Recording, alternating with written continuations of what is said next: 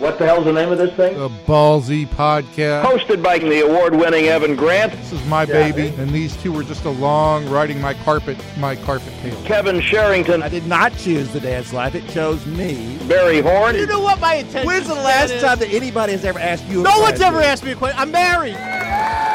Get ready for the most listened to sports podcast in Dallas Fort Worth. I'm Evan Grant, and this is Balls. I'm Kevin Sherrington, and in this episode, we're going to talk about the Cowboys. And I'm Barry Horn. To hear our other exciting editions, simply subscribe to the Ballsy Podcast on iTunes. You know, we're on Facebook and Twitter too. Just search Ballsy Podcast. that's ballsy with a Z. So sit back, relax, that's relax with an X, and enjoy another edition of the Cowboys Ballsy with a Z podcast. You know, I, I haven't heard that intro in a while. Uh, There's a reason for that. wow, that's a lot of stuff. Uh, that, that that's that's pretty interesting. Isn't it? it is. There's the. Uh, There's Evan and his fake uh, announcer voice. There's me and my fake announcer voice. There's you and the glamorous dance life, and then there's Barry, starring Barry as the overburdened husband. Our, our- our guest today, let's move let's move this quickly on. We're going to talk about the Cowboys here. Let's talk about the Cowboys, the miracle Cowboys. I'm going This is- the this cardiac good. Cowboys. This is good that Barry's actually now moving us along before we've even gotten into the podcast. well, let's good. get let's let's get along. I've been here since for an hour and a half. Wait, you just walked in. Uh, you're right. when you're an old man, you get to everything early. Barry was here like three hours early. I, I Once, was. ag- once again, rain has caught Dallas off guard. yeah, you know it's that slippery stuff coming out of the sky. What is that? It's it's who here thought about calling in sick today? I did. Did but I you didn't. really? Yes, but I was already up. Calling in. sick. All right. Be It's not an be more insurance news. company. Be more news when you call in healthy. Wow. I, I, I didn't say I'd be healthy, but I'm here.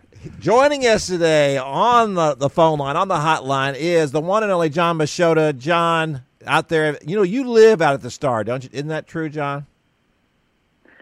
I don't live in the Star, but I'm pretty close, about a mile or so away. But you're there pretty much 24 hours a day.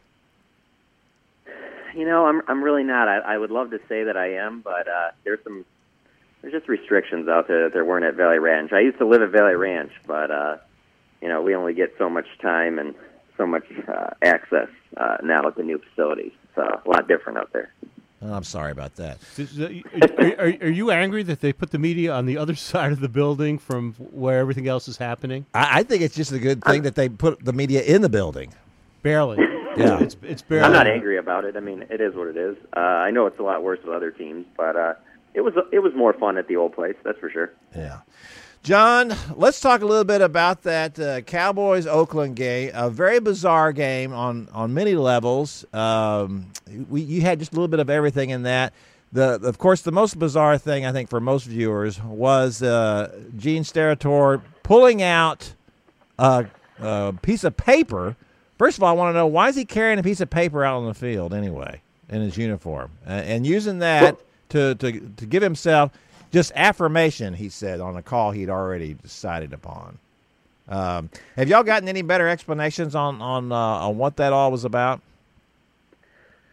Well, he's not going to say this, but I think it has something to do with, you know, some of these refs, they like the theatrics. I mean, the odds that this guy was involved in the Dez no catch, the Calvin Johnson uh, no catch in Chicago, the uh, fact that he'd even pull out a piece of paper like that. Um, I don't know. It was just the whole thing was was odd. It's the first time he called, or he yeah he did a, a Cowboys game since the the Dez Bryant no catch up in Green Bay back in 2014. Um, it just it, I don't know. I, I don't think any of that stuff that that paper was even needed. Uh, it just it, it adds to it. Um, it just makes it makes it. If he just looks down at it and just saying signals first down, no one's really questioning it. But he slides a piece of paper down there, and then the camera's right in his face, and he's kind of like smirking. He just I don't think it's a good look for the league at all when, when stuff like that goes down. And, you know, I mean, that place is so so cramped uh, down low after the game by where the locker rooms are, and, and that out in Oakland. That you know, I mean, I was standing there for probably about five minutes when the pool reporter was trying to get in there uh, to to talk to him to get an explanation and uh, you know just immediately comes back and says that he can't go in there yet because he has to get confirmation from New York and Um, I, I read uh, some tweets from that pool reporter who said that uh, it seemed like uh, he he was getting reamed out on the phone uh, from New York, possibly for doing that. So there, it just it, it was an odd situation. It, it it just doesn't seem like it's necessary. Just makes something uh, that could have been done in a, a, in a better way uh, more complicated, and it just adds something to a game that really, in the end, might not even matter at all. You know that that was his Ed Hochuli minute. Yeah. that Yeah. you know he, he the camera was on him. You know He didn't have the guns if, for if, it, If, so you, if you're if you're a Cowboy fan, you think he smiled. If you're a Raider fan, you think he smirked. Jack Del Rio had a lot of had problems with the, with what he called the smirk. Um, it, it, it was it was just odd, and then the game ended on on almost ended on the most bizarre of all plays. Yeah, that that was you know that was really um I I, I actually felt sorry for him. You know, he, he's got the first down. All he's got to do is just tuck the ball in and go down, and and he sticks the ball. You know, Derek Carr sticks the ball out and uh, and loses control of it. And you know, the the crazy thing about it was if he loses control and the ball goes out on the one, he's still golden, right? But it, it trickles in just inside the pylon, and it's you know through the end zone a touchback. Just a just an unbelievable uh, set of events. And I wondered how much that was similar in it will be similar in his career to Tony Romo's botched hold on the on the extra Against point Seattle, Seattle in the Yeah. playoffs. Nah, well, I mean the difference obviously is playoffs versus regular season. True, uh, Um, true. But that was a playoff. We were told. We've been told for, This was for like weeks, a- this was a playoff game. like a playoff game, yeah. Well, certainly for the Cowboys it was. I'm not sure if it was for the Raiders anymore. It was. Well, they, they're, not, they're out now. they're for out. Sure. They're out now. Uh, I, I- you know, John mentions it certainly wasn't a good look for the league. That's the thing that um, that sticks with me all year. It's just been like one week after another where there's quote unquote not a good look for the league. It it, it doesn't Yeah. appear that this is, it's a league of transparency. Not that any professional sports league is, but it just seems like week after week after week, the league finds a way to to trip all over itself and and and it is you know w- w- games continue to come down to interpretations of rules that no matter how somebody tries to explain it to us doesn't make sense um, and, and you know I don't know when you pull out I, I don't know what the protocol is for pulling out an index card to measure on, on a first down Well, let's take it back a, a few seconds for How do they decide where to spot the ball? Even that that's pretty arbitrary as well. Well, that's always the crazy thing. You know, when, when it comes out of that thing, uh, does he a get referee a good spot or not Well, You yeah, know? the Where- referee the grabs ball the ball. It could have been anywhere. It could have been three inches up. Could have been three inches back. You know. And, Yeah. put it- and I will say this: I'm a little embarrassed to admit.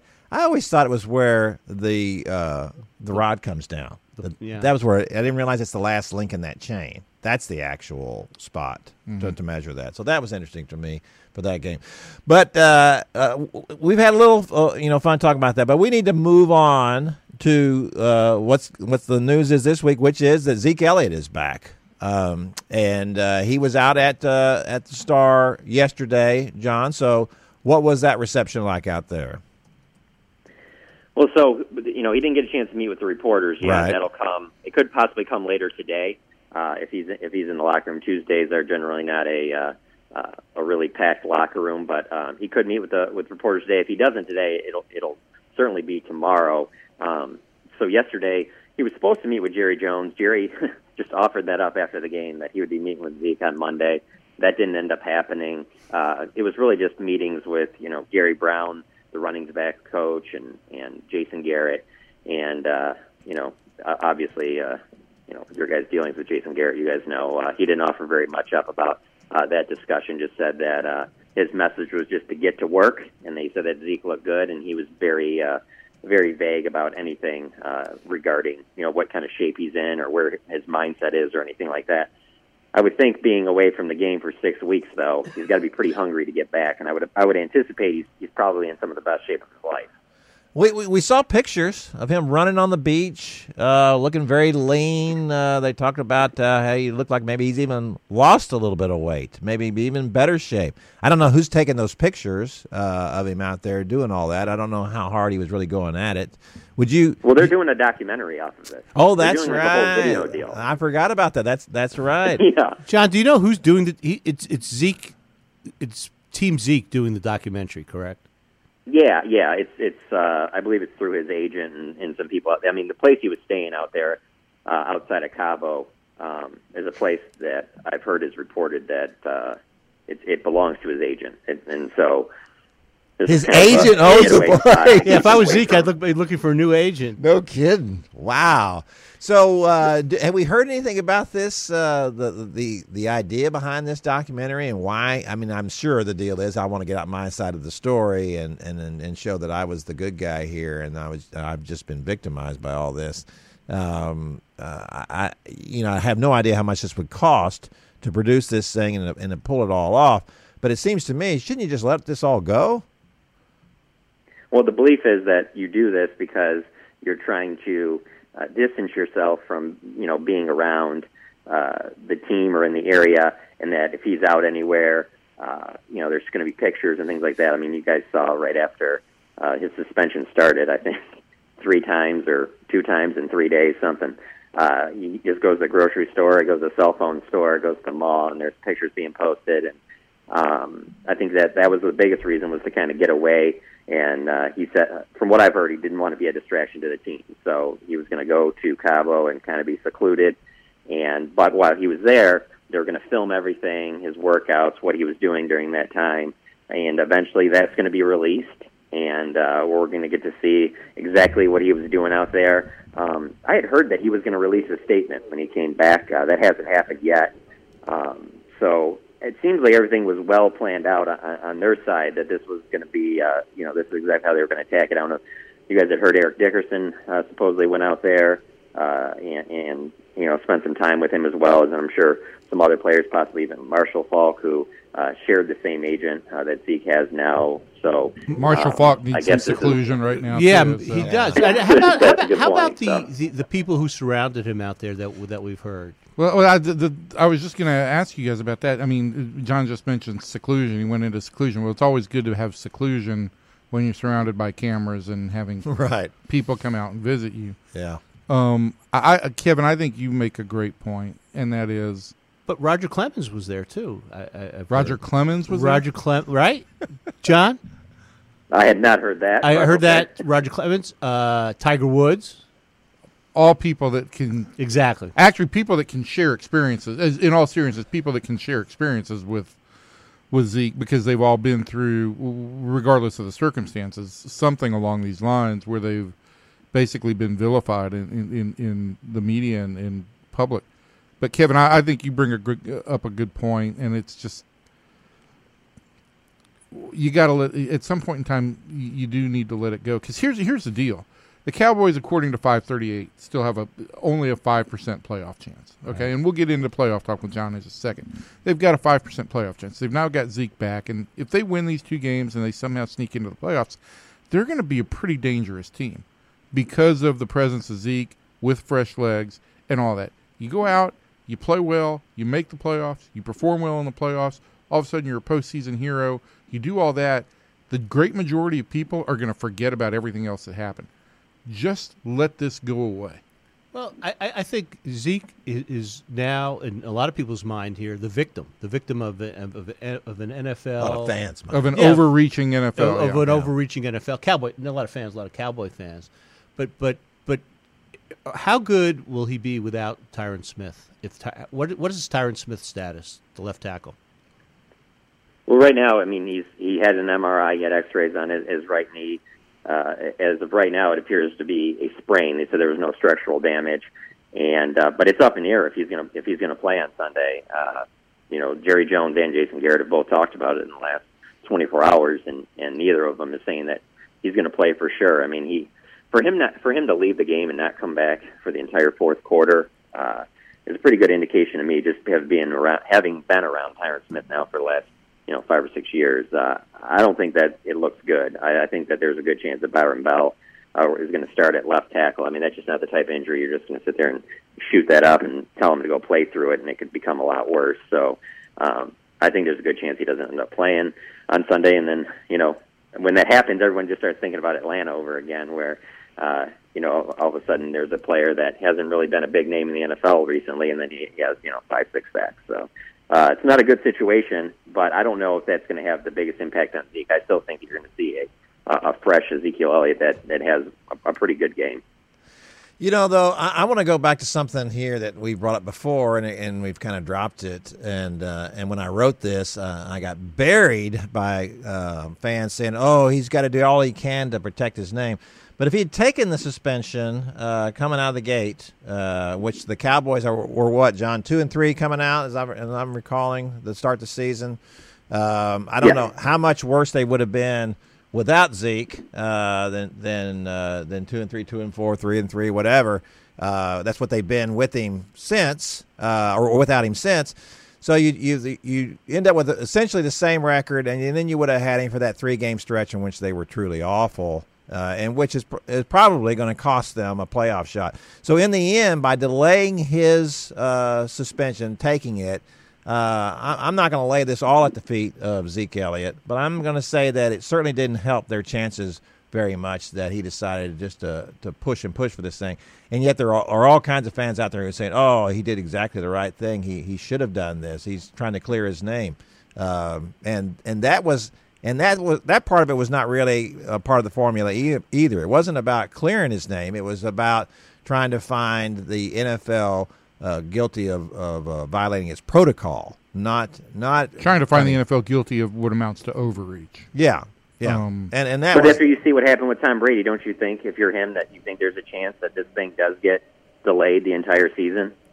Yeah, I think it's that's possible, but you know that, that's the same thing. You know, as, as we know, you know, okay, then it, then it's then it's next year. It's going to happen though. It's going to it's gonna either be this year. But or at least next if it's next year, you have a chance going in the off season. If if he start next year, uh, suspended for the first six games, uh, you could you can possibly do things in free agency and even in the draft to kind of address that um, and put yourself in a better situation than you would have last year. So I just think it's a little bit different uh, if he starts next year as opposed to serving six games in the middle. And then and plus if you push it off, then there's more of a chance that maybe they settle on on something less than six games because there really is you know, I mean, it's the NFL. Stuff changes all the time. So I, I don't, I don't, I don't know. I can see both sides of it, but I, I, if I was him, I would have been fighting this thing too. I, I think, I mean, I think it really gets down to what your belief is, and and that is is your belief that he's fighting for principle here, that he believes he's he's not guilty, or is he fighting to strategize the the suspension? And I think that is what makes the difference in how you view this. If, if a guy honestly believes he didn't do anything, and certainly I can't understand what all the evidence really, really suggests here. I, I don't know that we've ever, will ever have the full story. But if he feel, if he fully believes that he's innocent, then yeah, I'm going to fight to to do everything I can to clear my name. If you're strategizing uh, on the suspension, I think at some point in time you got to look w- what's best for the team at that point. Well, you know, our whole court system is based on plea bargaining, and there's a lot of innocent people who plea bargain, Right. you know, and, and things like that. So I, th- I think what what somebody should have sat him down and said, what's good for the team, and and maybe if he didn't fight it so hard, What's the best situation for both you and Yeah. the team? N- Let, let, let's let's let's examine everything. Well, that, that's what the lawyers were there for. The lawyers were there to, to tell him, listen, Zeke, we know you- you think you're guilty. We, we, or not guilty. We think you're not guilty. But look, that's not going to be, that's not Right. the issue here. Right. The league is not going to be, the league has the right to make this decision.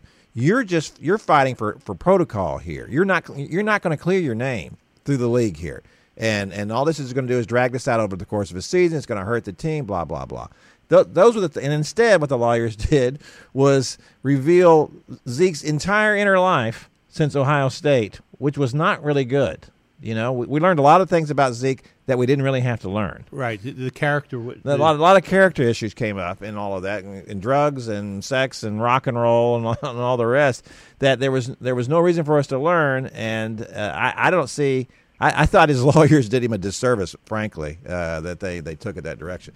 But let's let's uh, let's move on here to now what we think the chances are of the of the Cowboys beating Seattle, John. Oh, I think their chances of beating Seattle are, are great. I mean, Seattle looked terrible uh, on Sunday, and then also getting the emotional lift of getting Zeke back. I can just tell you from being in that locker room after the game. You know, I mean, as great as uh, it was for them to be able to pull that game out, and how excited they were. Uh, you know, to beat the Raiders. You know, especially on the offensive side of that locker room, there was there was a lot of talk about Zeke coming back and, and what kind of impact he's going to immediately have. So it's not just on the field; it certainly is emotionally for them uh, you know what he brings. They know he's their most talented player. So yeah, they can beat Seattle, but the problem is that it just really might not matter at the end of the day if nobody can beat Atlanta. Can can they be eliminated before they even take the field against Seattle? Yeah, if Atlanta wins, I think Atlanta plays on noon. Atlanta plays at noon. So, I mean, if Atlanta wins, then they can. Uh, they can. Uh, and, you know, I'd have to. I'd have. I know that it, they can't. They can't jump Atlanta. So, I guess maybe there's still a chance if. if if, uh, If Atlanta wins the division, if Atlanta wins the division, I- then I think there's a there's a possibility there with the Saints. And If Atlanta wins Right. out, they're they're eleven and five, and Yeah. New Orleans and, and Carolina um, are both right now ten and four. So both Yeah. of those teams would end up with at least five losses. So I don't know what the three way tie protocol is at, at the top of the, the NFC South. Yeah, uh, I, there's still a possibility that Atlanta could win the division. So that that that's what Cowboys fans should hope for at this point. You know, I'm watching that game last night, and if, that, if the kick sails through, then it goes into overtime. Uh, the kick is wide right, and uh, that was like uh, worse news for the Cowboys. I think the chances of the Falcons losing both games, losing at New Orleans, which is six and one at home, and then losing at home where they haven't played great to a Carolina team that's that's certainly going to have something to play for. I think the chances of that are much greater than the fa- the, the possibility of the Falcons winning both. Do you have Matt Ryan in your fantasy league like I do? He is a he has killed my team single handedly. I just want to say they, they they never they they never can finish. I he is, uh, and, and I've I've talked to a lot of my buddies in Atlanta who last year were blown away by the MVP season, and this year feel like he's reverted back to what is a career norm. That's that's a guy who tends to make bad decisions in, in big moments, and he's he's made a lot of them this year. That he has not been a very consistent quarterback, and I think after the game last night, that was a big talking point for ESPN was the lack of consistency that the Falcons have shown. Um, but be that as it may, they still control this race. Um, yeah, yeah. and uh, it, it- yeah, the Falcons play at noon. The Cowboy game is at three twenty-five on Sunday. Correct. Yeah, so um, if Atlanta manages to beat New Orleans, then then they'll have ten wins, and, and that would eliminate the Cowboys. So, John, if if this team, um, uh, you know, wins out and still, and which is possibility, certainly a possibility they could win out. Uh, I think the chances are getting better every day. It seems like to me that they could fin- end up ten and six. Do you expect any changes in the coaching staff? I don't. I really don't. They, you know, when they started this three-game slide without Zeke, it was seeming like a real possibility. They continue to uh, suffer lopsided losses like that, as much as I think Jerry Jones loves having Jason Garrett as the head coach, I, I think his hand would have been forced. Um, but I, I will say this: you know, when there are those lopsided losses, it, it's it is very common for people to point to players quitting and mailing it in. And I, you know, I don't necessarily say, think that I've seen that. I, I don't believe I've seen that at all when Jason Garrett's been the head coach. That players are just quitting. Uh, on defense, you know, they're limited. There, there's certain guys that you know they're just not elite playmakers, and and you know, so they're missing tackles late in some of these games. And people think that they quit and mailed it in. I just, I've never felt that about Jason Garrett's team. You certainly have seen that across the NFL, college football, whatever. Players quitting on coaches, and I've never felt that that happened. I, I've always thought if that did start showing, then you'd start seeing maybe maybe Jerry going in another direction. But I, I just I don't see that happening at all. And and, plus, if they win out these last two games, they're going to be ten and six. And uh, and really, lastly, and, and maybe even the most important thing is, that who really are the coaches out there that you'd go and get? You know, I mean, if the, there's times in, in when you're heading to this part of the season where there's some big names that you're, you know, teams are talking about. This this there really isn't a, this great group of, of coaches that that someone's going to be going after that has a big name that's really going to blow you away. Was Sean McVay a big name? It is Sean McVay. He wasn't, but I don't think Jerry Jones looks at it as that as being any different of a hire than already having Jason. Right, Garrett. right. You know, I'm just, I'm just, I'm just, I'm just Garrett- asking. I'm just asking. I, I'm No. not advocating No, Jason. of course not. But there, there were people. Uh, the the people questioned that hire, uh, and, and of course he's had a great year, had a great impact uh, on But the hey, Rams and on but Jared hey, let's Goff's career. Let's see this for let's see this going forward though too. Nothing Right. against Sean McVay. I think he's a great young coach, but there's something to be said for a guy that's in his first year who's showing a lot of things that you know the NFL is is a league that a lot of these coaches have been in this league for a long time in, in different aspects of it, and there's a lot about that. When you're coaching as long as Rod Marinelli and Jason Garrett, there's a lot of tape on what you like to do. Scott Linehan, when you're a new head coach like that, there's a lot of stuff that that he's doing with the Rams that hasn't been seen before. And you know, there was a lot of talk of that last year with Dak Prescott. You know, well, once they see the tape, things are going to change, and it, he's not going to have as much success. So, um, as great as Sean McVay is, I'm, I'm not ready to put him, you know, up with the elite coaches in the NFL yet. He's going to have to do this for for a few years No. and, and, and allow teams to, to see what he does and, and and see how they respond to that. No, that wasn't my my point. Was that you don't always have to go for the Jeff Fishers of this world, the retread coaches. Um, you know, there there are a lot there are a lot of young minds. Of course, there are a lot of bad young minds, but there are a lot of great young minds out there as well. Well, but the thing is, you don't. But you don't. Yeah, you know that now about Sean McVay, but you didn't know it Of before. course not. So that's why you don't want to get. but somebody had enough faith in him to hire him. Well, but they, but there's a, for every Sean McVay, there's uh, there's a Josh McDaniels who uh, was Who went to the playoffs in his first year? who, who did uh, with Tim Tebow as his quarterback, uh, but then it went right back to, to what you you know uh, you thought he would be. Now now he's considered if there- if there were a hot name, he's the one that people think of. Oh yeah, that he'll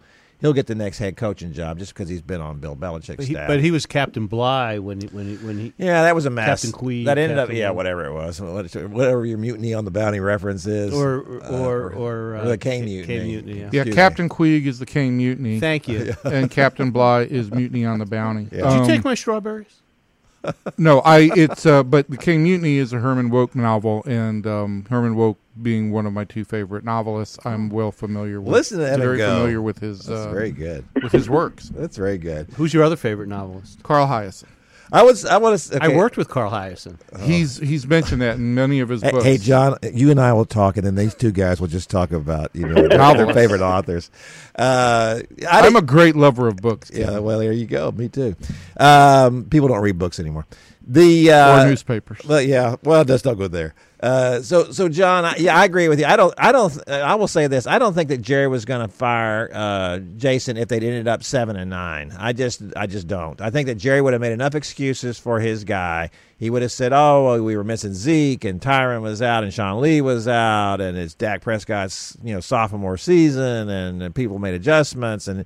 He would have he would have made enough excuses to keep him. There's to me there's what what got saved here were the coordinators, uh, and I, I think That- that- I and think that's the question I've got is you believe both coordinators, uh, according to John, both coordinators appear to be safe, but I think we were talking four weeks about uh, four weeks ago about Marinelli basically being a dead man walking.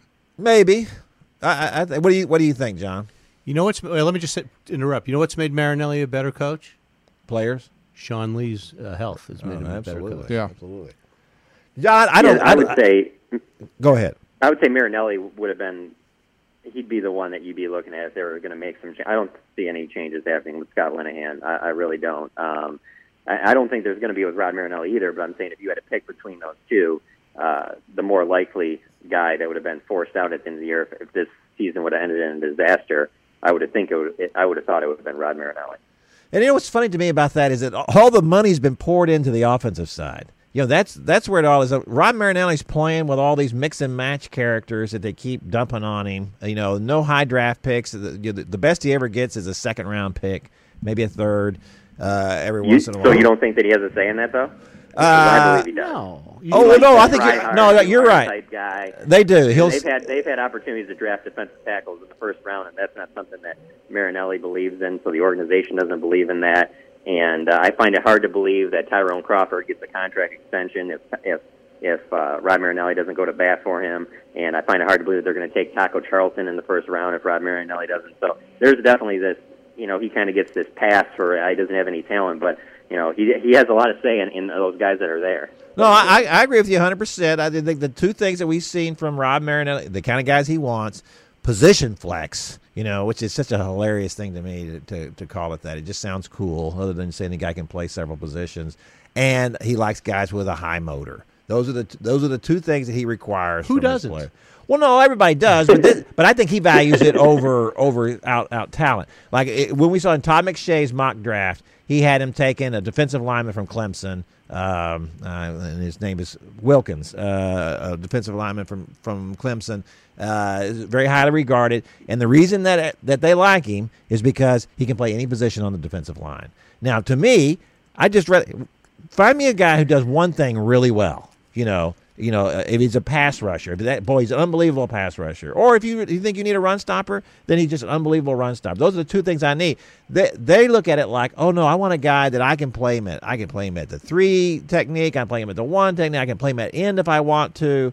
Because that's what they've ended up doing with David Irving, right? You know, David Irving got moved inside uh, from defensive end because they wanted to get their four best players on the defensive line, and this is how they ended up. And it actually worked out pretty well, which surprisingly so to And, me. well, not drafting, not having a high draft pick. I mean, beyond the year, obviously with with Zeke, but other than that, not having one to even have a chance to draft one of those elite pass rushers, that kind of affects your strategy too, because drafting at, the end of the first round and in the second round where they've taken a lot of their pass rushers, you're not going to get that elite guy that you're No. like, hey, that's my left defensive end. Let's just leave him there and let him go. You're going to be getting a guy that there. The reason he's he's fallen a little bit is because he's yeah he doesn't quite do this as well, and, and, and this isn't exactly his strength. But because if you got a really premium pass rusher, even teams that are set at pass rusher are still drafting that guy if they're drafting in the top ten, just because it's next to quarterback.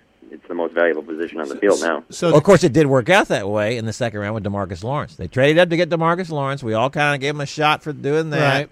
and it ended up working out right. I mean, Demarcus Lawrence was, if you look back now, certainly it seems to be a, would have been worth a, a first round pick, a top. Right, but you also have to wait for Demarcus Lawrence to kind of come around. Whereas, you know, if No, you're I- right. I you're think right. he's- Uh, Joey Bosa comes a out. round pick type guy that every team is in on and stuff. You know, the Khalil Macks and, and, and guys of that, Von Millers. Those guys make an impact right away. Not to say he didn't make an impact, but it, it, I mean, No, you're that's right. when Hurt. he- his first two years in the league, you didn't think he was going to be the, this guy getting double digit sacks right away. No, you didn't. Most, most defensive ends are like this. You're right. Uh, Joey Bosa comes out and, and he's just terrific right from the get go. And uh, and and most of them uh, who have had success are guys who took a year or two to, to do. so that. what did they see? What did uh, Rod Marinelli see in Taco?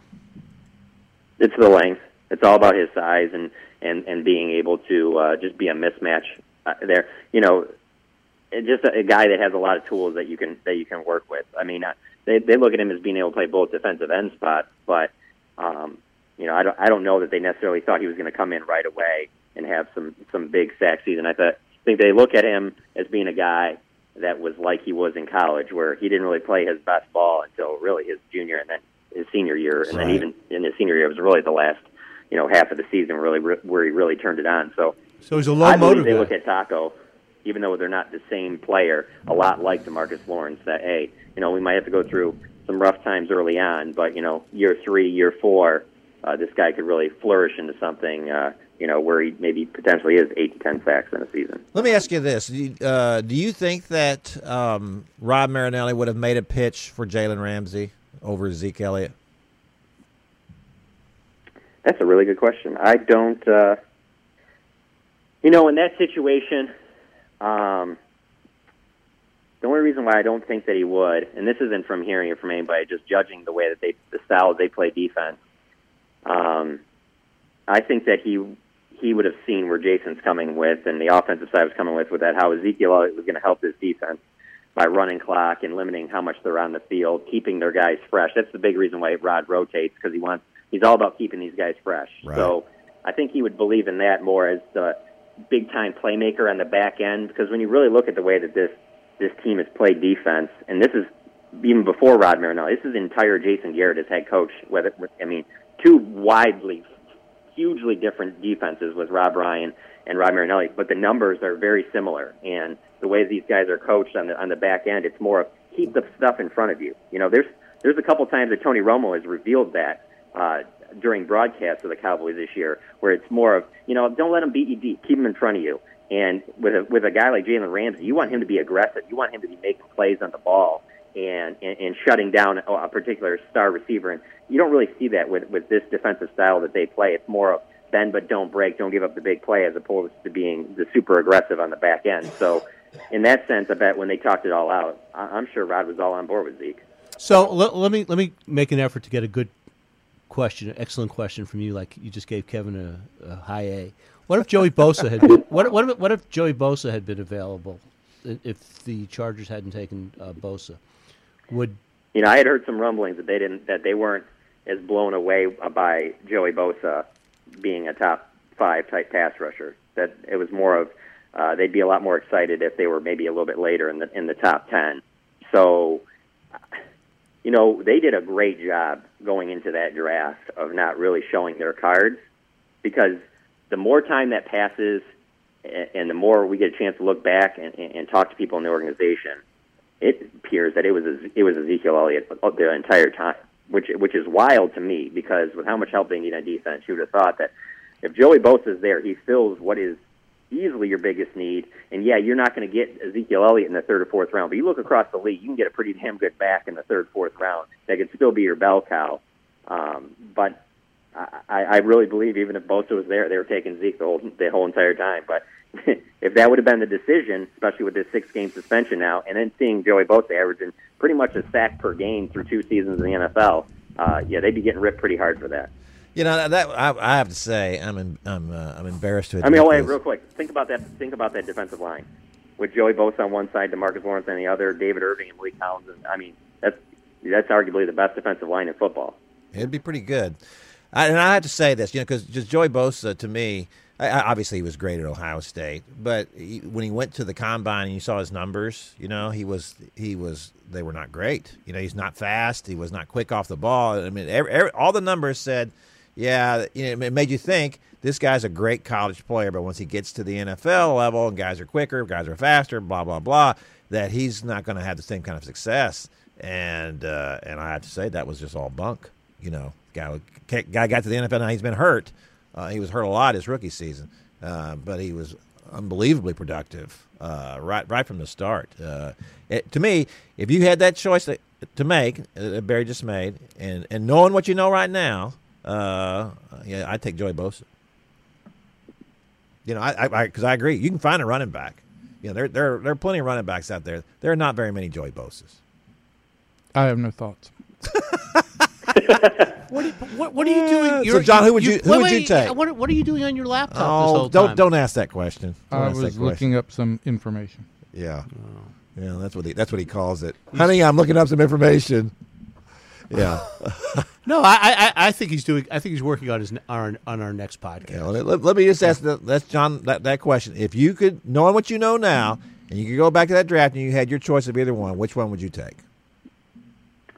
I would take Joey Bosa, and the whole reasoning behind it is I, I just firmly believe that after quarterback, pass rusher is the next most important thing in the NFL, and I think Zeke uh, is is as talented as any back in, in the game, and uh, when he's right, uh, he is a game changer. But uh, the position he plays, just to me, isn't like I said. The list of third, fourth, fifth round running backs blows away the the talented third, fourth, fifth round pass rushers. You just, I mean, you just don't get there. Yeah. And then the other side of it too is that you see with these running backs, they're really only playing out. You know, they're they're really dominant for this four, five, six year stretch, and then that's about it. Whereas with a pass rusher like Joey Bosa, you know, I mean, it'll be expensive, but if you can pair him with Demarcus Lawrence for, you know, two contracts, uh, you know, your defensive line is is going to be. I mean, really, you, you pretty much built your team to be what, what Denver won the Super Bowl with, Yeah. uh, with having Von Miller on one side and Demarcus Ware on the other. I just, uh, I, I couldn't pass that up. Uh, I, I just. I don't. I don't even be that difficult. I don't. I don't think I, I would have to go that way. Okay, so let me ask one quick question before we wrap it up. Um, Sean Lee is he the most valuable player on this team ahead of uh, Zeke Elliott? Um, you know, I'd, I'd probably put him third. I, I still think Tyron Smith is just, uh, you know, we saw what they looked like without Tyron Smith. I know they didn't make, uh, you know, enough adjustments in that Atlanta game, uh, but but he's just, you know, I mean, I think he's the best left tackle in football, and so that would be my third most important position after quarterback and pass rusher would be left tackle, and uh, you know, I just think they're gonna they're they're a lot different without him. Uh, Sean Lee would Sean Lee would be fourth for sure, but you know, I saw them, you know, I saw them win 12 games in 2014 without Sean Lee out there at all, and uh, and and you know, Rolando McClain was playing at a pretty high level. So, uh, But the- yeah, but there is I mean, no- but there is by no- far their most valuable defensive player. Uh, but I still put him behind Tyron. You- You're saying there's no Ronald Zeke. McClain, but There you- is- but there there- is an Anthony Hitchens. So Anthony Hitchens is really good. That's that's the problem. And what and what John says, I I, I agree with that because um, because you don't have a tackle anywhere close to Tyron Smith. No, I agree. Him up. But you do have when and Anthony Hitchens. You can make the case and some. You know, he's pretty. I think he's. I think the difference between for me between Anthony Hitchens and Sean Lee playing the position is that what Sean Lee brings to the game is that he's set he's getting everybody in the right position. You He's know, coach on the he's like coach on the field. Hitchens is very productive and he's a great hitter and, and he's been very good. I don't know that he's the same uh, type to to run a defense uh, as Sean Lee is, and to me that's what's so valuable for this team. Uh, I, I think when we, we saw that, what what game was it, John, where he got hurt? Um, I, I, I'm escaping me now. Sean Lee? Yes. Sean Lee, the same one as Terrence. It was Atlanta. It was Atlanta. Okay, so in the Atlanta got game, the first, first yeah, and before, before he got hurt, the defense just looks terrific. And then as soon as he goes Right. out, it just went down a hole. Uh, and, and You know, you know was, what's another part though? I wonder about that as well. You know, you bring up the the leadership point, and and it's not really talked about that much, but. Uh, you know, I wonder how much they miss Barry Church too on the back end because Yeah, I he's kind of a guy that he went off to Jacksonville and, and and you know maybe the first couple of weeks of the season you know people talked about but it's kind of moved on from. But you know he was definitely one of the leaders there too. He had been a captain on that defense too. And when you didn't have Sean Lee you know not having Barry Church too I, I think the the leadership really was lacking there on the defense. And and I don't think he he's talked about nearly enough as as how much he was able to bring when when he was with them the last few years. I, I agree with you 100%. To me, that was the whole problem with uh, they just they let everybody go uh, in the secondary. And to me, you couldn't let everybody go. You got to keep one of those guys, uh, it, especially if you're going to be bringing in all these young defensive backs. They signed Nolan Carroll thinking that, okay, this is going to be our veteran guy. And Nolan Carroll was terrible, uh, and, they, and they let him go. He's fall, Evan is falling asleep listening to you. Evan is falling asleep. So, anyway, I, Well, it's yeah. the same thing with Barry Church, though. That's that. You know, you bring up Anthony Hitchens. It's going to be the same thing this offseason with with him too. You're going to be in a situation where you really want to keep this guy, but you're going to have a dollar amount that you're set at because you got to re-sign Zack Martin. You got to you got to bring back the Demarcus Lawrence. You're probably paying Dak down the road. uh, You know, a big hundred million dollar contract. So you got to be kind of careful. They're not going to be big spenders in, in, in free agency. But you want Anthony Hitchens back. What if another team comes in the way Jackson, Jacksonville did with Barry Church, and you just you just can't match it? I mean, that'd be a huge loss for them because then you're depending on Jaylon Smith uh, to be a starter right out the gate week one next year. Well, I think that's what's going to happen. I think it, it, you're right. I mean, uh, what what Barry Church got was a lot of money. I, it was it would have been hard to pay that, but uh, to me, It- still, that that's the. They're a pretty good team now too. With well, they have a great defense, and he's done a great job. Uh, but they got a great, you know, and Jalen Ramsey's Jalen back there with there him. too, yeah. So that's a that's a pretty good. Uh, that they're they're riding their defense, uh, you know, this season. So, so John, we appreciate you taking the time coming on with us. Uh, you, you got delayed, or you got we, we brought you in early. We jacked you around. You know, it was it was really awful the way we treated you. But we want you to know there'll be something in your little uh, in your Christmas check for that, and uh, and we appreciate it. No problem, guys. Anytime. He doesn't believe you, Kevin. he does it.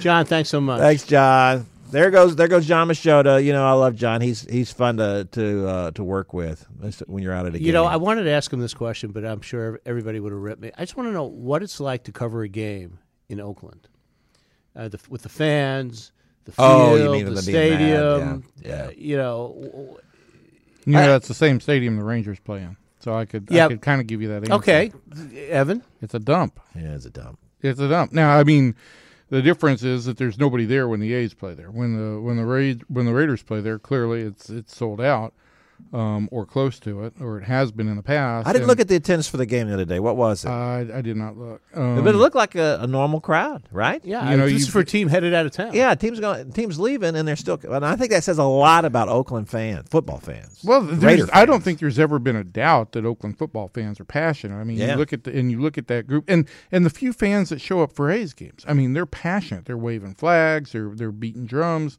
Um, they are into it. Uh, it's just unfortunate that the city of Oakland and, and the East Bay hasn't been able to come up with a better plan for, for a facility because the Oakland Coliseum, call it whatever it is, it was the o.co. Think it's back to the Oakland Coliseum. It's now. now the uh, Oakland Coliseum right now. It it is uh, it, it's outlived its its time, um, and it's been with that Mount Davis that that that the side of the stadium that's been built strictly as a football uh, seating uh, setup.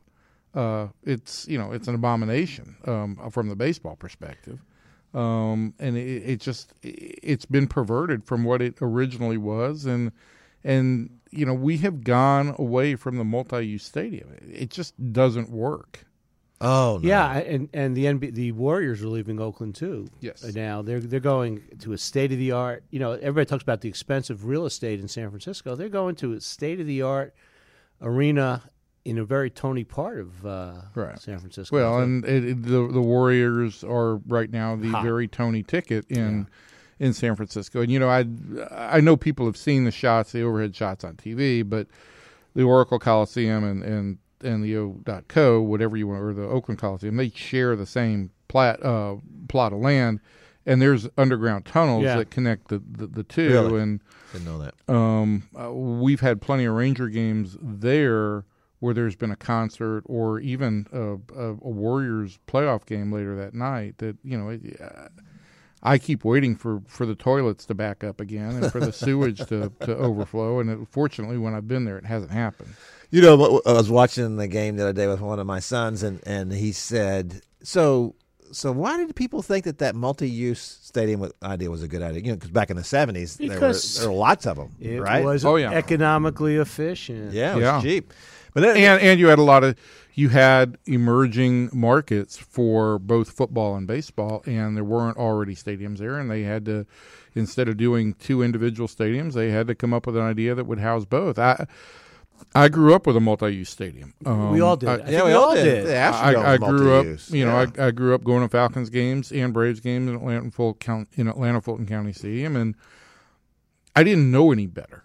You know, I, I would. There were many times working in the Astrodome. I would be at a uh, football game, and, and in the afternoon, and while I'm riding the game, they are converting the field for baseball, Back to or baseball. or ba- or vice versa. but my my point is, I just crazy didn't thing to watch. I didn't know any better. You know, Nobody I, knew any better. No, I, I went to this. I went to the stadium, and this is where I sat for a baseball game, and it was still a baseball game in front of me, and that was that made me happy as a kid. Um, and when I went to a Falcons game, I probably sat much higher up because we couldn't afford tickets, and it, it was you know that that was the deal. You were far away from the field and everything. It, it all goes to how we now view Yeah. venues. And venues are not the property of, of kids or families. They are the property of corporations and big time spenders. And nobody care. Eh, you know, it, it's all about the amenity. It's not about just putting a facility. So on. so why do we why do we think this is all has happened? This, Well, this is well, one ask the can I- question. I just, I No, just want no, to you throw. can't. One, I want to throw one thing in here. oh my god! When I was a kid, I went to Yankee Stadium. You'd watch the New York Football Giants playing Yankee Stadium. Yeah, that's and, terrible. and, and you, you'd be sitting there, and I'd be like behind the third behind third base. It was the worst seat for a baseball game. It was the worst seat in the house for a football game. You couldn't see anything. Yeah. And they and they sold out year, and the waiting list was ridiculous. Why do we think that this is that this all happened? Because it's an amazing thing to me to watch this. It, because when we were, it's all about the money. Thank you. Well, I know, but where did the money come from? Was it TV money that that, that enabled all of this to happen? No, it's sponsor. It's it's sponsor money. But why were why was it not happening when we were growing up? Is what I'm asking. Well, I, I, I because the industry, I, I really do think the industries have uh, blossomed and bloomed and, and really become huge moneymakers. And, And I think there's a lot owners- more, a lot more uh, Owners have a lot more leverage on, on cities now to demand these kinds of Well, Well, also, owners have more money uh, a sponsor too. puts his, his its name on a stadium, and it's AT and T Stadium, 365 days a year. You don't, Right. you know, it's it's not like We didn't have naming rights that, at that's that some point that's time. some money. I think there, Globe there are probably a lot of contributing. It's a lot contributing. of money. It's a lot of contributing factor. I think that there's more wealth for one thing. Oh, there is. Uh, because you look at the owners now. Back in the day, you in a lot of these leagues, you'd have owners and they just barely had any money. You know, they, they couldn't make payrolls. You know, you had, you had lots of times when things like that kind of happened. That never happens anymore. You know, in the seventies and eighties, when I was growing up going to baseball games, th- the idea of a suite was a foreign concept, and now, and then we went through a period in the nineties and early two thousands where the idea was that suite sales were what were going to drive your stadium. sure. Right. And, and now we're going back to it. We're going to the next step, which is okay. We'll have suites, but we're also going to have these premium seats that aren't suites that will have club access, and that club access is another amenity that's going to take people out of their seats, put them in a club, watch the game on TV, right. and we're going to charge them extra money for it. So uh, we've gotten way off track here. Um, It's That's an what, interest- that's what we and, do. and we're date we're we're dating ourselves again. But yeah, I it, it, it is amazing. Even in a, you, you just mentioned Yankee Stadium. I remember the one time my dad took me to a, a Dolphins game at the Orange Bowl, and it was a Cowboy Dolphin game in in Miami, uh, and I literally sat behind a pole, behind a girder, a steel girder in the end zone, and people. The place was sold out, and people dove, died for those kinds of things. Oh, absolutely. And where where did you park? You parked a, a million miles away because there was no parking at the old Orange Bowl, Right. which was like. The- It, made It was a nice the, old- neighborhood, The old, wasn't it? the old Orange Bowl makes the Cotton Bowl look uh, like Yeah. Jerry World. Yeah, people complain about the parking at at, uh, at the Cotton Bowl. Yeah, you had been to the orange, the old Orange Bowl. Well, I've been to the old Orange Bowl, and it was Yeah. unbelievable. All right. Well, uh, we should probably get out of here on football on, on Cowboys for today. So what um, else do we have today? Uh, well, we have uh, we couldn't get a baseball real baseball guest, so I think we're going to talk with Evan uh, as our expert on uh, what uh, what are we going to talk about, Evan? Uh, Oh my gosh! Thanks for coming prepared. well, I think we can talk about Matt Moore. We can talk about where this pitching staff stands. We can talk about uh, what the what the realistic hopes are for the Rangers at this point in time. Uh, there's never a shortage of things that I can uh, educate you two on on, on baseball. Oh, thank you. appreciate Well, is you Darvish in the, is is he still in in, in their sights? Uh, well, he's Oh, here, let's, but let's, he, let's leave that. This yeah. we're Oh, okay. Well, We're okay, teasing. you'll you'll talk about that. yeah. yeah. And then we're and, is that, and that's it. That's all. Uh, well, got? I think we might. I don't know. I'm still waiting. I, I keep checking my phone here to find out if we're going to have a super surprise guest. Unfortunately, he will be talking about the Cowboys too. So I think Evan won't even want to stay. He'll probably just fall asleep. All right. Uh, That that's it from our end on this one. We hope that you're going to listen to these other podcasts as well. Thanks for coming. Bye, everybody. Thanks for listening to the Cowboys Ballsy with a Z podcast. Don't forget to subscribe via iTunes. You'll get new episodes every week. And follow us on Facebook and Twitter. Until next time, sports fans, see you.